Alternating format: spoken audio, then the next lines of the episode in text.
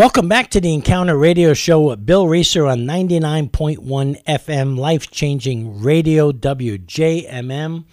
I am so grateful to come to you on the radio, speak to you on the radio, to have this radio show.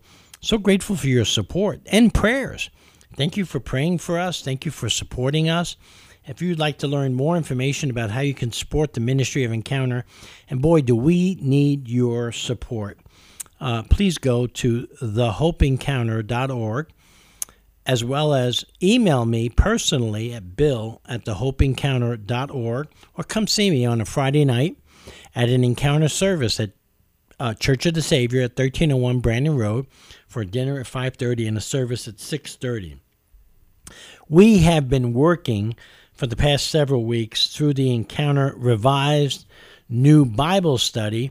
God's given us a great vision to change the face of recovery and discipleship, evangelism, and community in churches. Jesus never compromised grace for truth, he never compromised recovery for discipleship. An encounter is the best of all those things put together because that's how Jesus ministered to people full of grace, full of truth. Uh, and he, he was just direct as can be, but full of love, full of grace, full of mercy, all these things.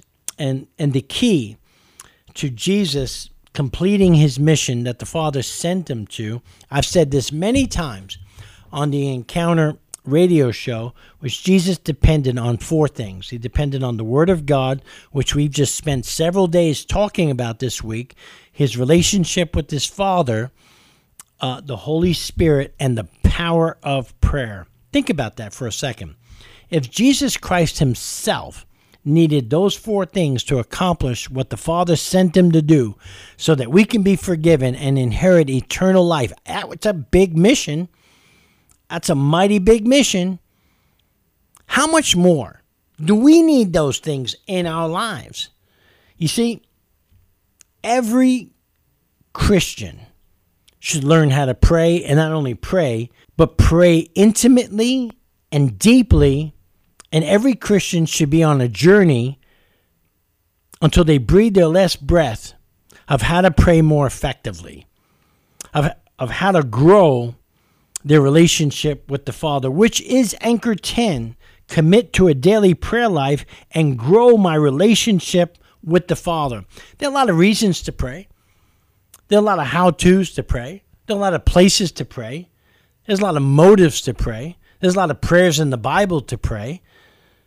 But I believe that the one purpose of prayer is not to get hold of the answer, it's to get hold of the one who can give the answer, and that's to grow our relationship with our Father in heaven. That's why Jesus said, when you pray, pray this way Our Father. Those two words summarize the purpose of prayer. And He didn't give us a prayer to pray of what to pray, but how to pray. And he says, when you pray, start with your Father. In other words, pray to your Father so that you can grow a relationship with your Father. Of course, ask your Father for things. Of course, talk to your Father about what's going on. But by doing so and spending time in prayer, speaking to your Father, you're going to grow your relationship with your father. My good friend, Pastor Jim Cymbala, has built an entire ministry on prayer. The legacy of his church is not about the Brooklyn Tabernacle Church in Brooklyn, New York. He never wants to bring attention to the church, uh, the, the wonderful choir, uh, even himself or the teachings. That place was has has been and is still sustained by the power of prayer. In the early days, when Pastor Cymbala was thinking about giving up in ministry because it was it's tough doing ministry in New York. Had a rundown building. He didn't know what to do. He didn't know how to do it. He wasn't used to preaching. He didn't go to he didn't go to seminary. And uh, he he said uh, he'd walk out of his own sermons. He went out. He went went down and spent some time. I think it was on a boat where where the Spirit of the Lord spoke to him and and basically told him and said, "If you would teach my people to pray." You will never have a building big enough to contain all the people I'll, I'll, I'll send you, and you'll never run out of resources. Well, I can tell you today that thousands and thousands of, of people pack out the Brooklyn Tabernacle Church, and Jim has never run out of resources. God has provided for him in miraculous ways over the years, and it's never about what they're doing. It's always about what God is doing in response to what we are praying. He, he says this, uh, and I've heard him say this many, many times. You can always tell how popular your pastor is by who shows up on Sunday, but you can always tell how popular Jesus is at your church by who shows up to the prayer meeting. I just said something. In a lot of churches today, there's no more, there's not even a prayer meeting. And so my question is how, how popular is Jesus in those churches when Jesus said, My house will be called a house of prayer? My house. Not a house of worship, although that's important. Not a house of teaching, although that's important. Not a house of discipleship. Well, that's what I do. That's important. But a house of prayer. And we're temples of the Holy Spirit.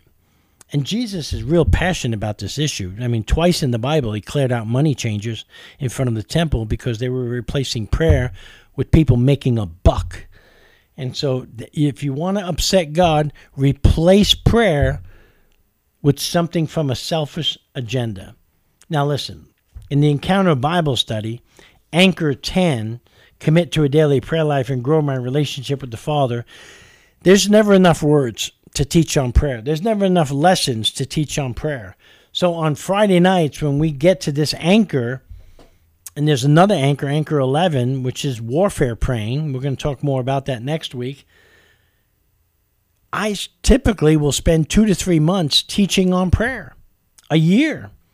I probably teach four to five months, uh, about 20, 25 teachings a year just on prayer because we can never learn enough about how to pray. 1 Thessalonians 5 16 through 18 says this Be joyful always, pray continually, give thanks in all circumstances, for this is God's will for you in Christ Jesus. You know, again, I'm not the sharpest tool in the shed, but whenever I see a scripture that says it's God's will for me, it's a good idea to do it. And those are three things be joyful always, Pray without ceasing, pray continually, give thanks in all circumstances. Listen, I'm naturally a joyful guy. Nobody's ever going to steal my joy. Joy is a choice. You can have joy despite what's going on in problems, circumstances. You when some when when you don't have joy, you have let the enemy steal something that is a rich commodity in your life. Now it says pray continually. Does that mean I'm in a church you know, 15 hours a day on my hands and knees. No, it just means that I'm in the spirit of prayer all day. It means I can get in my car, I can pray. I can go through the drive through at, at McDonald's and pray. You see, I can. Ha- you see, I, I won't. I don't have to have it my way. I have to have it God's way, and the only way I'm going to have it God's way is if I pray. And so I have to pray because that's who I am. That's my identity. That that I'm a temple of the my, my body is a temple of the Holy Spirit. I'm a house of prayer. That's my identity now, now that I'm a follower of Jesus.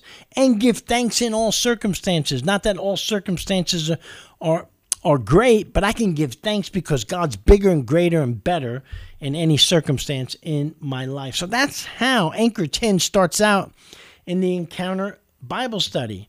And so we got a little thing that says practicing prayer.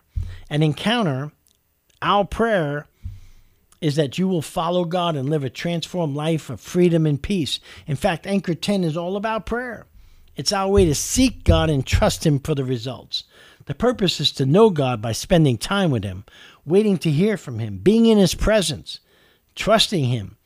Jesus did all these things. See, prayer isn't just us speaking. It's it's that whole Psalm 46:10 deal. Be still and know that he is God. It's waiting on God. It's hearing the voice of God. It's being still. It's being, oh, it's trembling in His presence. You see, during His ministry on earth, Jesus spent much time in prayer. He was purposeful and needed to get away and be alone with God. He, oh, he was desperate to spend time with his Father. And he needed to be in God's presence. Jesus needed the power of prayer to spend time talking to, this, to his Father.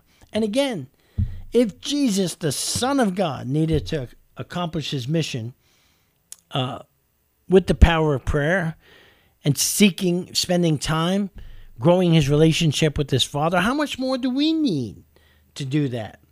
You see, becoming more like Jesus doesn't just happen naturally, it happens supernaturally. Only when we have a surrendered heart can we expect to know God's heart in this way. See, Scripture is full of examples and instructions and wisdom about prayer. One, when I first got saved, wasn't long that I studied the Bible as a book of prayer. I studied every prayer that was in the Bible, uh, how God answered that prayer, what was in that, why He answered that prayer, how I can pray the same prayers or the same type of same type of prayers. And I tell you, the Bible came alive to me. Um, and uh, there are so many scriptures and stories about prayer. Psalm 50, verse 15 says, Call upon me in the day of trouble, and I will rescue you. I, I, what a great promise. So, who do you call when you're in trouble? Do you go to the throne or do you go to the phone? Do you go to Facebook or do you seek his face in the book, the Bible? You see, so many people use prayer as a last resort as opposed to a first response. Prayer should always be a first response. I'll, I'll never forget being a pastor in a church in Illinois. I had a family come to me, a, a, a wife come to me, and and says, and says, my family's in trouble, and I need and and I need help. And, uh, and I looked at her and I said, well, let's pray right now. She goes, I don't need prayers. I said, well, yes, you do.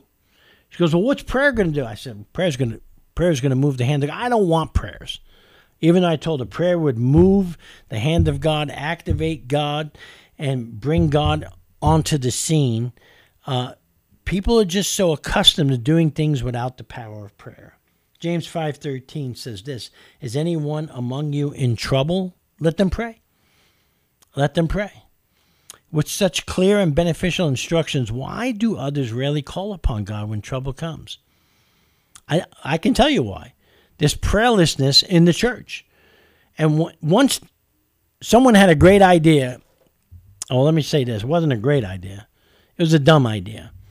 That the church needed to stop having prayer meetings. That's like the same person that says, you know, let's not have prayer in, in our public schools. Let's not let's not have the Pledge of Allegiance. What, See, the moment you take out God,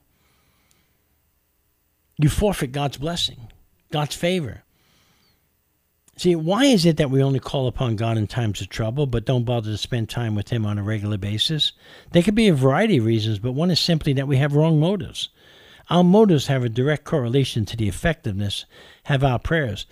That's why James wrote this in chapter 4, verses 2 and 3. You desire, but do not have, so you kill. You covet, but you cannot get what you want, so you quarrel and fight. You do not have because you do not ask God. Did you catch that? You have not because you ask not. And when you ask, you do not receive because you ask with wrong motives, that you may spend what you want, what you get on your pleasures. So we're going to work through tomorrow some biblical foundations for prayer so you can learn. That's my goal for you, my hope for you, so that you learn to come boldly to God with faith and confidence, with the right motives, knowing this, that He hears your prayers and answers them in his good and perfect way. God is a prayer answering God that loves to hear us when we pray. One of the prayers I've learned to pray is Lord, thank you for always hearing me when I pray. I hope you have that confidence when you pray that God hears you. Thank you for tuning in to the Encounter Radio Show.